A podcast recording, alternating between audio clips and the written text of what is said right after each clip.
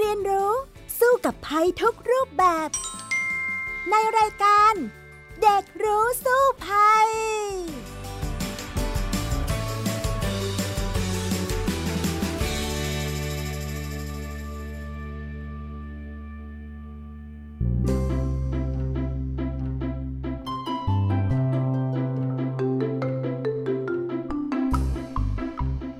วัสดีค่ะ คุณผู้ฟังคะต้อนรับสู่รายการเด็กรู้สู้ภัยในวันนี้ พี่ดารินกำเนิดรัฐก็มากับน้องใหม่สำหรับรายการของเรานะคะ ชื่อน้องลูกแก้ว ปานิชาวัฒนอินนั่นเอง สวัสดีค่ะน้องลูกแก้วคะ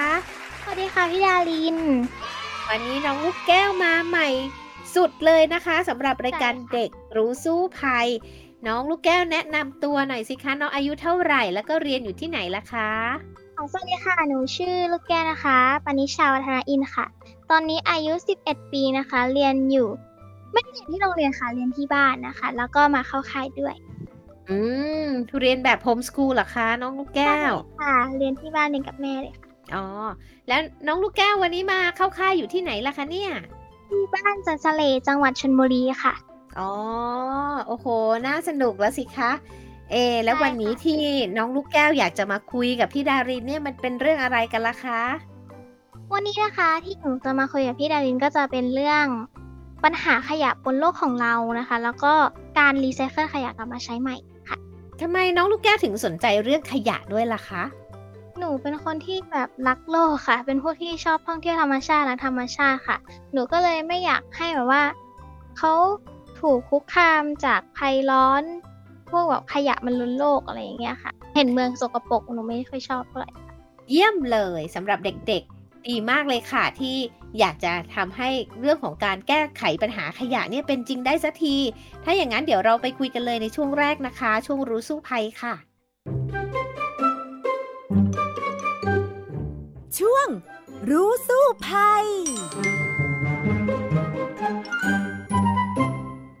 มาถึงช่วงแรกของรายการกันแล้วนะคะ น้องลูกแก้วคะเมื่อกี้เราบอกว่าจะคุยกันในเรื่องของปัญหาขยะสำหรับน้องลูกแก้วเองคิดว่าปัญหาขยะในบ้านเราตอนนี้เนี่ย อยู่ในขั้นไหนแล้วร้ายแรงมากไหมล่ะคะ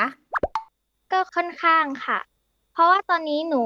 คือหนูเข้าไปเที่ยวกรุงเทพใช่ไหมคะ ก็มีขยะอยู่ตามท่อระบายน้ำไปเที่ยวทะเลก็มีขยะลอยอยู่ในทะเลทำให้เดี๋ยวนี้ไม่ค่อยอยากเล่นทะเลเลยค่ะ อืมเพราะว่าว่ายก็มีก็มีแต่ขยะค่ะ ค่ะ แปลว่าว่ายไปว่ายมานี้เจอขยะลอยมาเลยในทะเลใช่ไหมคะ ใช่ค่ะ บางทีก็มีขวดแก้วอยู่ในทะเลอาจจะเหยียบบาดเจ็บได้ค่ะ อืม แล้วน้องลูกแก้วรู้ไหมล่ะคะว่า จริง ๆ แล้วเนี่ยในบ้านเราเนี่ย ผลิตขยะออกมา เยอะขนาดไหนล่ะคะ ไม่รู้เลยค่ะ งั้นพี่ดารินเฉลยให้ก็แล้วกันนะ คนไทยเรานะมีจำนวนสักประมาณมากกว่า 65 ล้านคน ตอนนี้สร้างขยะได้มากถึงวันละ 16 ล้านตันต่อปี ตันหนึ่งเนี่ยก็คือพันกิโลกรัมนะ โอ้โห เยอะมากไหมล่ะคะอ่าแล้วเสร็จแล้วนะ เอาแค่กรุงเทพจังหวัดเดียวนะ ก็สามารถผลิตขยะได้ถึงร้อยละ 22 ของทั้งหมดละ วันหนึ่งนี่นะ กรุงเทพมีขยะถึง 9,800 ตันต่อวันนะคะ ซึ่งแน่นอนว่า มันเป็นขยะมูลฝอยขยะที่มาจากบ้านเนี่ยเยอะมาก แล้วมันเป็นขยะที่กำจัดอย่างไม่ถูกวิธีเนี่ยไปถึง 60% 40%เนี่ยจัดการได้แต่อีก 60 กว่าเปอร์เซ็นต์เนี่ยก็คือสิ่งที่เราเห็นอยู่ตามสิ่งแวดล้อมต่างๆ ตามบ้านเรือนตามถนนตามสถานที่ท่องเที่ยวหรือว่าในทะเลอย่างที่น้องลูกแก้วเห็นนั่นเองล่ะค่ะ ค่ะแล้วพี่พินคะ นอกจากทะเลเนี่ย ปัญหาขยะยังเกิดขึ้นที่อื่นไหมคะ อย่างเช่นพวกภูเขาหรืออะไรพวกเนี้ยค่ะ ไปทั่วไปเลยค่ะ ไปทุกที่ที่คนไปถึงแล้วค่ะน้องลูกแก้ว แล้วเชื่อไหมว่าขยะแต่ละอย่างเนี่ย ถ้าเราคิดง่าย ๆ ว่า เอ้ย เราใช้แล้วเราก็ทิ้งไปเลยนะ มันไม่ได้ง่ายอย่างที่เราคิด เพราะว่ามันจะค้างอยู่ในธรรมชาตินานมากกว่า มันจะย่อยสลายเนี่ยมันใช้เวลานานเนาะอะพี่ดารินยกตัวอย่างให้ฟังอย่างเช่นกระดาษ น้องลูกแก้วคิดว่าถ้าเราทิ้งกระดาษไปหนึ่งใบหนึ่งแผ่น มันใช้เวลาย่อยสลายสักเท่าไหร่โอ้คาดว่าประมาณห้าร้อยปีไหมคะ ถึงไหมคะ โอ้ยกระดาษไม่ถึงนะ กระดาษนี่ถือว่าใช้เวลาสั้นแล้วประมาณสองถึงห้าเดือนนะคะอ้าวแล้วถ้าเกิดห้ร้อยปีเลยไม่ถึงไม่ถึง แล้วถ้าหากว่าเป็นเปลือกส้มล่ะอะให้น้องลูกแก้วคิดสิมันเป็นแบบพืชนะ มันย่อยสลายมันใช้เวลานานเท่าไหร่ ปีหนึ่งไหมคะ ไม่ใช่ผิดมันได้น้อยกว่านั้นอืมหกเดือนค่ะ อ่าเดือนหนึ่งก็คือกระดาษแล้วก็เปลือกส้มเนี่ย ใช้เวลาใกล้เคียงกัน ทีนี้ต่อมา สมมุติว่ากลายเป็นถ้วยกระดาษที่แบบมีเคลือบนะ เคยเห็นไหม เวลาเราไปซื้อน้ำแล้วมันเป็นแก้วกระดาษแล้วก็มีเคลือบไข่ๆอย่างเงี้ย คิดว่าใช้เวลาย่อยสลายนานเท่าไหร่คะสักสองสามปีไหมคะห้าปีค่ะอ่าเริ่มเยอะแล้ว เพราะว่ามันจะมีส่วนประกอบของพลาสติกด้วยเนาะทีนี้ถ้าหากว่าเป็นนี่ละกันกระป๋องเครื่องดื่ม เวลาเราไปซื้อมา น้องลูกแก้วคิดว่าใช้เวลาเท่าไหร่ ย่อยสลาย น้ำกระป๋องกระป๋องที่เราซื้อตามร้านสะดวกซื้อเนี่ย ปีสองปีค่ะ ผิดค่ะ น้ำกระป๋องกระป๋องเครื่องดื่มอลูมิเนียมนี่นะ ใช้เวลา 80ถึง100 ปีเลย แล้วที่น่ากลัวไปกว่านั้น รู้ไหมว่าถุงพลาสติกนี่นะ ใช้เวลานานมากเลย 450 ปีค่ะ แล้วยิ่งถ้าเกิดเป็นผ้าอ้อมเด็กนะ ถ้าหนูมีน้องคุณแม่ใช้เนี่ยก็คือเป็นผ้าอ้อมเด็กใช่ไหมที่เราไปซื้อมาเป็นห่อห่อๆใช้แล้วก็ทิ้งอะ อันนั้นนะ500ปีค่ะ และที่ร้ายที่สุดเลยคือโฟมค่ะ กล่องอาหารที่เป็นโฟมนี่นะเขาบอกว่าไม่รู้ว่าจะใช้เวลานานแค่ไหน คือมันนานมากนานยิ่งกว่าพลาสติกอีกกว่า มันจะย่อยสลายเองตามธรรมชาติได้ สิ่งเหล่านี้แหละเลยเป็นเรื่องสำคัญเลยที่เราเนี่ยทำให้เกิดขยะขึ้นในโลกมากมาย แล้วที่เราเห็นเนี่ยมันมากกว่าที่เราเห็นเนาะเพราะว่ามันตกไปอยู่ในใต้ท้องทะเลเนี่ยเยอะมากแล้วก็สัตว์น้ำเนี่ยก็ได้รับผลกระทบ จากขยะที่พวกเราเนี่ยผลิตกันเองนี่แหละค่ะน้องลูกแก้วโอ้แถวบ้านหนูเนี่ยค่ะโฟมกับเกลื่อนถนนเลยค่ะ ถ้าหนูอืมเสียไปแล้วก็ยังอยู่ตรงนั้นเลยใช่ไหมคะ ใช่ค่ะ มันห้ามันมากกว่าห้าร้อยปีเนาะเพราะว่าอะอย่างผ้าอ้อมเด็กเนี่ยห้าร้อยปีใช่ไหมแต่โฟมนี่ไม่รู้ว่าจะใช้เวลานานเท่าไหร่ อาจจะเป็นพันปีหรือเปล่าพี่ดารินก็ยังไม่รู้เลย โอ้งั้นหนูกลับมาเกิดใหม่แบบสักชาติหนึ่งฉะนั้นเราก็คงจะต้องหาทางที่จะลดการใช้สิ่งเหล่านี้จริงไหมคะ เพราะว่ามันจะทำให้มันตกค้างอยู่ในสิ่งแวดล้อมเยอะแยะมากเลยอะค่ะ น้องลูกแก้วคะ เอ๊ะพี่นักบินคะ แล้วขยะเนี่ยส่งผลต่อโลกของเรายังไงบ้างหรอคะแน่นอนค่ะมันปนเปื้อนในสิ่งแวดล้อมนะคะทำให้ทั้งคนทั้งสัตว์ต่างๆเนี่ยได้รับผลกระทบ เพราะว่าบางทีโดยเฉพาะขยะพลาสติกนะ เวลาบางทีเนี่ยเราเห็นมันแตกแล้วอะเช่นถุงพลาสติกเนี่ยมันแตกออกหนูเคยเห็นไหมเวลามันแห้งๆมันก็แตกเป็นเล็กๆออกแล้วเนี่ย แต่ว่าการแตกตัวของมันเนี่ยมันแตกมากกว่านั้นอีกค่ะ คือมัน ย่อยออกมาเป็นเล็กมากที่ตาเรามองไม่เห็นเรียกว่าไมโครพลาสติก แล้วไมโครพลาสติกเนี่ยมันปนเปื้อนไปในธรรมชาติทุกอย่างไม่ว่าจะเป็นน้ำเป็นอาหารต่างๆ เสร็จแล้วเรากินเข้าไปค่ะ รู้ไหมว่าเขาวิจัยออกมาแล้วนะว่าคนเราเนี่ย ทุกปีเนี่ยเรากินไมโครพลาสติกเข้าไปเนี่ย มากเท่ากับบัตรเครดิตใบหนึ่งอะเยอะขนาดนั้นเลย แล้วเราก็ถ่ายมันออกมา แล้วก็มีงานวิจัยว่า ในอุจจาระของมนุษย์เนี่ยก็เจอเจ้าพลาสติกเนี่ยเล็ก ๆ เนี่ยอยู่ด้วย ซึ่งแน่นอนว่ามันไม่ดีต่อสุขภาพแน่ๆเลยจริงไหมเราคงไม่อยากกินพลาสติกเหล่านั้นเข้าไปทุกๆวันแบบที่เป็นอยู่ทุกวันนี้ใช่ไหมคะใช่ค่ะ แค่นึกถึงพลาสติกหนูก็ไม่อยากกินแล้วอะค่ะ แล้วมันส่งผลต่อภัยพิบัติธรรมชาติไหมคะภัยพิบัติตามธรรมชาติเนี่ยมันก็คือมันเป็นการทำลายสิ่งแวดล้อมค่ะมันอาจจะไม่ได้ทำให้เกิดภัยพิบัติตรงๆ แต่มันทำให้เกิดความเสียหายได้เนาะอาจจะทำให้เราป่วยทำให้สัตว์น้ำสัตว์ต่างๆ ที่กินพลาสติกเข้าไปตาย อย่างนี้ละค่ะ มันถึงได้เป็นปัญหาที่มนุษย์เนี่ยจะต้องแก้เนาะแล้วน้องลูกแก้วคิดว่าการแก้ปัญหาขยะเนี่ย เราจะต้องแก้กันยังไงล่ะคะ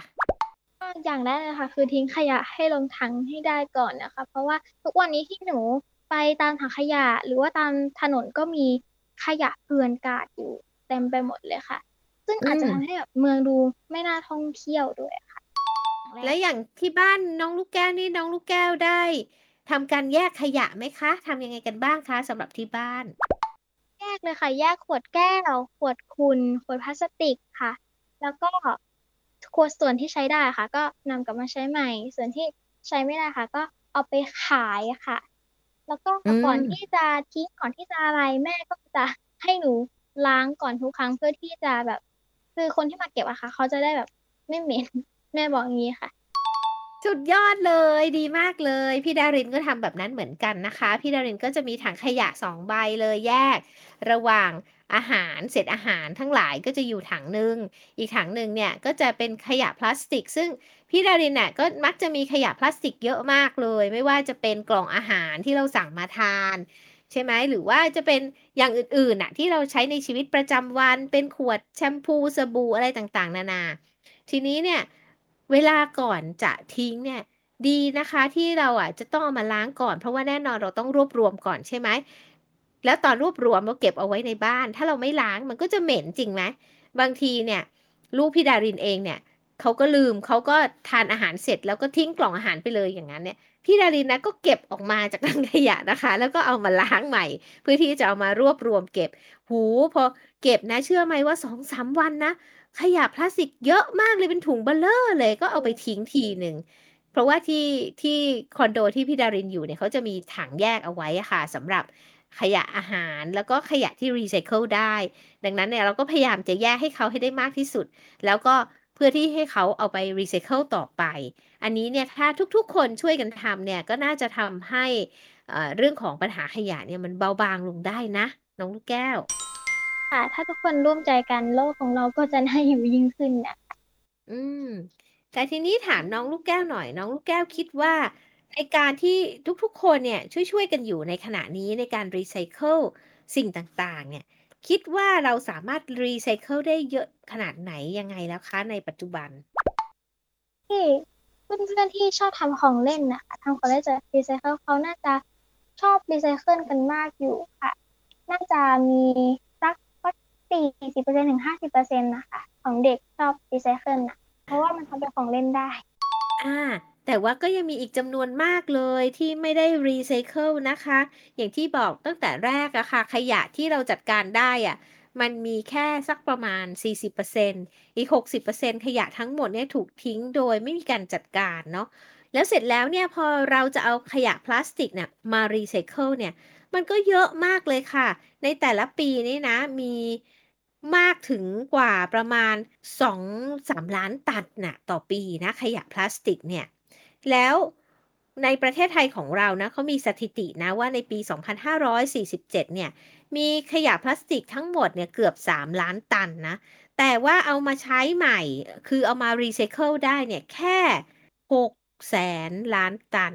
เท่านั้นเอง คือน้อยมากอะค่ะน้อยที่เราเอามาทำได้ แล้วยังมีที่เหลืออีกอย่างเช่นถุงพลาสติกเนี่ยอีกประมาณสัก 2 ล้านตันน่ะ ร้านรับซื้อของเก่าเขาส่วนใหญ่ไม่เอาไงไม่เอาไปใช้สำหรับการรีไซเคิลก็เลยทำให้สิ่งเหล่านี้มันปนเปื้อนอยู่ในในธรรมชาติของเรา แล้วก็ทำให้สิ่งแวดล้อมเราเสียหายนะเขาเรียกว่าขยะพลาสติกเนี่ยเป็นเหมือนกับขยะอมตะเลยนะ คือมันอยู่นานมากอะจนเราตายไปแล้วมันยังอยู่เลยนะคะ น้องลูกแก้วใช่ค่ะหนูเคยไปที่พิพิธภัณฑ์ที่หนึ่งเขามีบอกด้วยนะคะว่า อ่าสิ่งของอันนี้ใช้เวลาย่อยสลายกี่ปีในน้ำทะเลอะค่ะ ถุงพลาสติกเขาเขียนว่า 450 ปีถึง 500 ปี ค่ะ ประมาณนี้ค่ะ ค่ะ แล้วน้องลูกแก้วรู้ไหมคะว่าอย่างเหล็กเนี่ย เหล็กเนี่ยเป็นสิ่งหนึ่งที่เอามารีไซเคิลได้เนี่ย คิดว่ามีการเอามาใช้ใหม่เยอะไหมคะสำหรับบ้านเราแรกก็ค่ะ อันนี้ไม่ไม่แน่ใจนะคะ แต่ว่าน่าจะมีการเอามาใช้ใหม่อยู่บ้างค่ะ ค่ะ ตอนนี้นะสถิติบอกว่าทั่วโลกเนี่ยมีการเก็บเศษเหล็กเนี่ยเอามารีไซเคิลใหม่ได้ประมาณสัก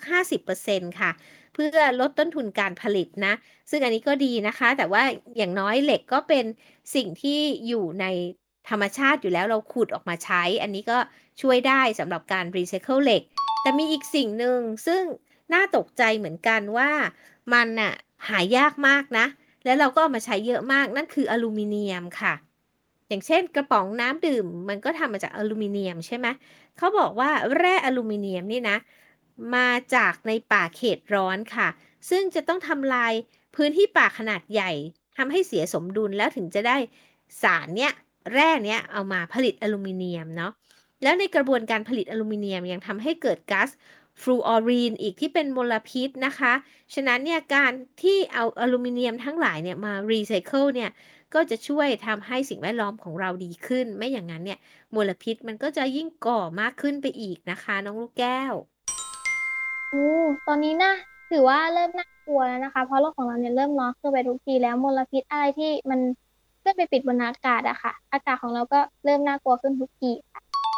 ใช่แล้วล่ะค่ะ อะและที่สำคัญตอนนี้นะ เป็นโลกยุคใหม่แล้ว มันก็จะต้องมีวิธีการใหม่ ๆ ในการจัดการขยะ เพราะว่าที่ผ่านมาเนี่ยมนุษย์เราอะ ยังจัดการขยะได้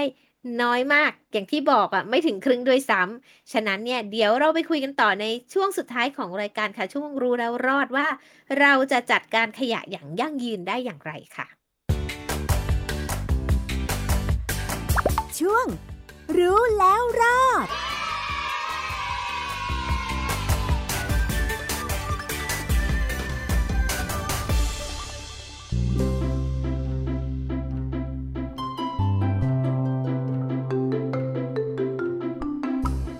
ถึงช่วงสุดท้ายของรายการกันแล้วนะคะ มาคุยกันต่อเลยในการที่จะสามารถจัดการขยะให้มันมีประสิทธิภาพกว่าเดิมได้ ให้น้องลูกแก้วลองคิดดูก่อนสิว่า ที่เราพยายามทำกันมาหลาย ๆ อย่างเลยอย่างที่คุยกันบ่อย ๆ นะรีไซเคิลรียูสเอามาใช้ใหม่ เอามาหมุนเวียนใช้ใหม่ต่างๆ นานาเนี่ย ก็ยังไม่สำเร็จสำหรับเรื่องการการแก้ปัญหาขยะ น้องลูกแก้วคิดไหมคะว่า อ๊ะ เราจะทั้งทำยังไงมันถึงจะดีขึ้นกว่าเก่าได้คะหนูน่าจะมีให้แบบมาตรการรณรงค์ให้รีไซเคิลกลับมาใช้ใหม่ค่ะ แล้วก็เด็กๆเราเนี่ยควรที่จะแบบว่าเห็นขยะในบ้าน เอ้ย ก็ลองคิดดูว่าเราจะเอาไอ้ตัวเนี้ยตัวเนี้ยมาทำอะไรดี อย่างเช่นไปแกกระดาษทิชชู่ใช่ไหมคะ อาจจะคิดว่า เอ๊ะ เราจะทำเป็นเอามาทำเป็นแมวเล่นกันดีไหม ติดหูติดหางอะไรเอามาเล่นกับเพื่อนๆเล่นกับพี่น้อง หรือถ้าเป็นถุงพลาสติก แล้วก็เอามาปั้นกลมๆเป็นบอลดูไหมอะไรอย่างเงี้ยค่ะ อืม ถ้าทำอย่างนั้นได้เนี่ยก็ดีเหมือนกันนะ ประหยัดเงินด้วยนะคะ เอามาประดิษฐ์เป็นของเล่นเองนะ อะแต่ตอนนี้เนี่ยเทรนด์ของโลกนะเขาก็จะบอกว่าวิธีการเดิมๆที่เราใช้ในการจัดการขยะเนี่ยมันคงจะไม่ได้ผลซะแล้วล่ะ มันต้องเปลี่ยนวิธีคิดใหม่ อันนี้อาจจะยากสักนิดนึงนะ แต่เล่าให้น้องลูกแก้วกับคุณผู้ฟังฟังนะคะว่าเศรษฐกิจสมัยก่อนเนี่ยที่คนเราเนี่ยพัฒนาเศรษฐกิจให้เติบโตขึ้น เขาเรียกว่าเศรษฐกิจแบบเส้นตรงนะคะ ก็แปลว่า เราผลิตของขึ้นมาอย่างหนึ่งเอาของมาจากธรรมชาติ เช่น ไปขุดเหล็กมา เราไปขุดน้ำมันมาเอามาใช้ เสร็จแล้วเราก็ใช้แล้วเราก็ทิ้งสิ่งที่เหลือไป ก็คือผลิตใช้และทิ้งไป นี่เรียกว่าแบบเดิมแบบเส้นตรง แต่เดี๋ยวนี้เขามีแนวคิดใหม่ว่า เราต้องทำเป็นเศรษฐกิจแบบหมุนเวียนสิ อันนี้เนี่ยจะช่วยแก้ปัญหาเรื่องขยะได้อย่างยั่งยืนคำว่าเศรษฐกิจหมุนเวียน มีชื่อฝรั่งว่า circular economy คำว่า circular ก็แปลว่าหมุนเวียน ฟังแล้วน้องลูกแก้วอาจจะงงเนาะ อุ๊ย แปลว่าอะไรใช่ไหมคะ งงไหมคะ คืออะไรอะคะ อ่า มันคือคล้ายๆ recycle แต่ไม่ได้หมายความว่าทุกคนต้องมานั่ง recycle ของ100%เพราะว่าธรรมชาติมนุษย์อะขี้เกียจค่ะ จะให้มาทำแบบน้องลูกแก้วที่ทำดีมากเลย คือเก็บขยะพลาสติกทุกสิ่ง แล้วก็เอามาล้างแล้วก็เอาไปทิ้งมันใช้กระบวนการไง บางคนก็ขี้เกียจทำฉะนั้นเนี่ยหก็ใช่เคยเป็นขี้เกียจเป็นขี้เกียจใช่ไหมพี่ดารินก็เคยเป็นขี้เกียจเหมือนกัน แต่ทีนี้เขาก็เลยคิดใหม่ว่า เอ๊ะ จะทำยังไงให้ผู้ผลิตทั้งหลายเนี่ย ธุรกิจทั้งหลายเนี่ยช่วยรับผิดชอบสังคมทำให้เกิดขยะออกสู่สิ่งแวดล้อมน้อยที่สุด ก็ทำแบบนี้แหละค่ะแบบหมุนเวียน คือว่า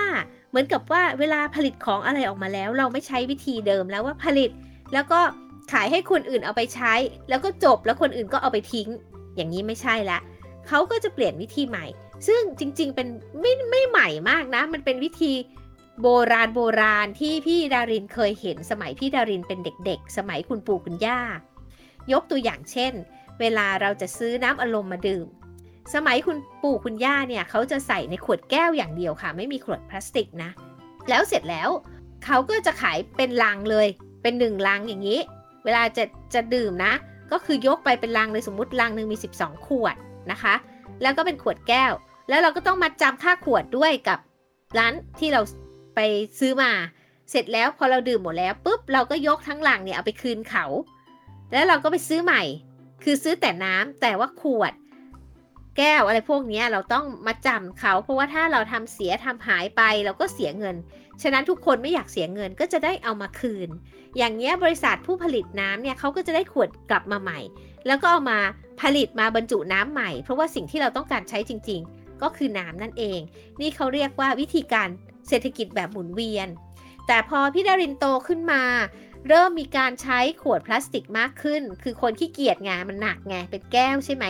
ก็คืออยากใช้แล้วทิ้ง ก็เลยทำเป็นขวดพลาสติก แล้วก็อะซื้อขาดไปเลย ไม่ต้องมามัดจำขวดแล้วอะกลายเป็นอย่างนี้ไป ก็เลยทำให้เกิดขยะล้นโลกเหมือนทุกวันนี้ละค่ะ น้องลูกแก้วคะเกี่ยวของคนเลยใช่ไหมคะเนี่ย อืม ก็น่าจะเป็นอย่างนั้น ให้น้องลูกแก้วลองคิดว่า เอะถ้าหากว่าหลังจากนี้เราจะทำเป็นเศรษฐกิจหมุนเวียนเนี่ยเราทำอะไรได้อีกดีนะที่เหมือนกับการยืมเขามาแล้วเราก็เอากลับไปคืนได้ โดยลักษณะแบบนี้ค่ะ นี่หนูหนูขออนุญาตยกตัวอย่างเศรษฐกิจหมุนเวียนแถวบ้านเลยแล้วกันนะคะ เป็นน้ำมันนะคะ ที่เขาจะใส่ขวดเอาไว้อะค่ะ แล้วพอเราเติมเสร็จปุ๊บปุ๊บเราก็เอาไปคืนเขาเพื่อที่เขาจะได้บรรจุน้ำมันเข้ามาใหม่ อืมอืม ก็คือเขาให้เรามีขวดหนึ่งแล้วเราก็ไปซื้อน้ำมันคือเอาแต่น้ำมันแต่ว่าขวดต้องต้องหมุนกลับไปใช้อย่างเดิมใช่ไหมคะใช่ค่ะอ่าที่หนูคิดว่าควรจะแบบเป็นเศรษฐกิจหมุนเวียนนะคะ ก็คือพวกกล่องพลาสติกใส่อาหารพอเรากินอืมเสร็จแล้วเราก็เอาไปให้เขาเขาก็เอาไปล้างล้างล้างล้างล้างแล้วก็มาใส่อาหารใหม่ อืม น่าจะดีนะ จริง ๆ แล้วเนี่ยเขาไม่ควรที่จะให้เราฟรีใช่ไหม เขาควรจะให้เรายืมเหมือนกันเนาะอ่า มันจะเหมือนอะไรรู้ไหมน้องลูกแก้ว สมัยก่อนเนี่ย เราจะมีการสิ่งที่เรียกว่าผูกปิ่นโต หนูรู้จักไหมผูกปิ่นโตกูเป็นโตไปโรงเรียนค่ะหนูเคยทำก็คือบางทีเนี่ยเราไม่ได้มีเวลาทำอาหารเองใช่ไหม เราก็ซื้ออาหารเขาเขาก็เอาใส่ปิ่นโตมาให้ พอเสร็จแล้วเราทานเสร็จปุ๊บเราก็ล้างปิ่นโตแล้วเอาไปคืนเขาแล้วเขาก็เอาปิ่นโตใหม่มาให้ นี่ก็หมุนเวียนเหมือนกันนะ อะก็อาจจะทำลักษณะผูกปิ่นโตก็ได้ก็คือไม่ใช้กล่องพลาสติกที่ใช้ครั้งเดียวทิ้งอะค่ะ แต่ว่าเป็นลักษณะยืมภาชนะเหล่านี้เนี่ยก็จะทำให้เกิดการลดขยะไปได้เยอะแยะเลย น้องลูกแก้วว่าดีไหมล่ะคะ ดีมากๆเลยค่ะ ช่วยโลกได้เยอะเลย อืมจริง ๆ แล้วเนี่ยปิ่นโตบ้านๆเราเนาะเหมือนกับที่หนูเคยไปวัดไหมคะลูก แล้วมันก็จะมีเป็นเป็นเป็นเถาเถาๆใหญ่ ๆ เลยอะค่ะ แล้วก็ คุณปู่คุณย่าเนี่ยหิ้วไปวัดอย่างนั้นอะจริง ๆ มันก็น่าจะดีเหมือนกันนะน้องลูกแก้วว่าไหมใช่ค่ะถ้าเกิดให้ไรเดอร์ส่งอาหารเป็นปิ่นโตก็ดีนะคะ ดูคลาสสิกดีใช่ไหมพวกส่งอาหารทั้งหลายมาเป็นปิ่นโตเลยค่ะ เรามัดจำค่าปิ่นโตเอาไว้อย่างนี้ แล้วเดี๋ยวร้านนั้นน่ะ เราก็เอาปิ่นโตกลับไปหมุนเหมือนเดิม พี่ดารินว่ามันน่าจะดีเหมือนกันนะ แล้วจริงๆก็มีตัวอย่างในต่างประเทศเยอะเลยตอนนี้ที่เขาเริ่มทำแล้วแล้วก็มีหลายอย่างมากหลายธุรกิจมากที่ ไม่คิดเลยว่า เฮ้ยทำอย่างนี้ได้ด้วยเหรอ นั่นก็คืออย่างเช่นบางที่นะคะเขาอะจะมีการให้ยืม คือเปลี่ยนวิธีขายเป็นอย่างๆมาให้เรายืมใช้ แล้วก็ซื้อบริการเขามากกว่า อย่างเช่นหลอดไฟค่ะ ในต่างประเทศเนี่ยหลอดไฟเขาบอกว่าไม่ขายเป็นหลอดๆแล้ว แต่ว่าขายแสงสว่างแทน แปลว่า พอเราใช้เจ้าหลอดเนี้ยหมดอายุแล้วเราเอาไปคืนเขา แล้วเขาก็ให้อันใหม่ลงมา แล้วอาจจะได้ในราคาที่ถูกกว่า เพราะว่าเราเราซื้อแสงสว่างเราไม่ได้ซื้อตัวหลอดไฟ อันเนี้ยน้องลูกแก้วคิดว่าดีไหมล่ะคะใช่เหรอคะอ่าเราไม่ต้องทิ้งด้วยไงเพราะว่ามันมีราคาใช่ไหมเพราะว่าถ้าเราไม่ไม่เอาไปคืนเขาเราอาจจะเสียเงินมากกว่าอะไรอย่างเงี้ย อันนี้ก็จะเป็นจิตวิทยาที่ทำให้คนเนี่ยเอาของไปคืนแทนที่จะทิ้งไปเลยอย่างนั้นดีไหมคะน้องลูกแก้ว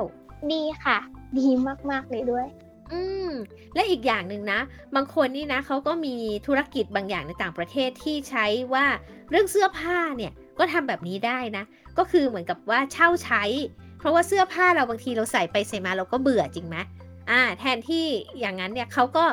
เช่าใช้แล้วเขาก็จะหมุนเวียนมาให้เราเรื่อยๆ แบบนี้เราก็มีเสื้อผ้าแปลกๆ ใหม่ ๆ ใส่เรื่อยๆ แล้วก็เสียเงินน้อยลง อันนี้คิดว่าดีไหมล่ะคะ ดีค่ะ หนูอยากลองทำกับเพื่อนบ้าง เออเนาะเราอาจจะซื้อเสื้อผ้าแล้วก็มาหมุนเวียนกันใช่ไหมอ่าเป็นการเช่าใช้ก็ร่วมกันได้นะคะ หรืออีกอย่างหนึ่งนะ อย่างเช่นรถยนต์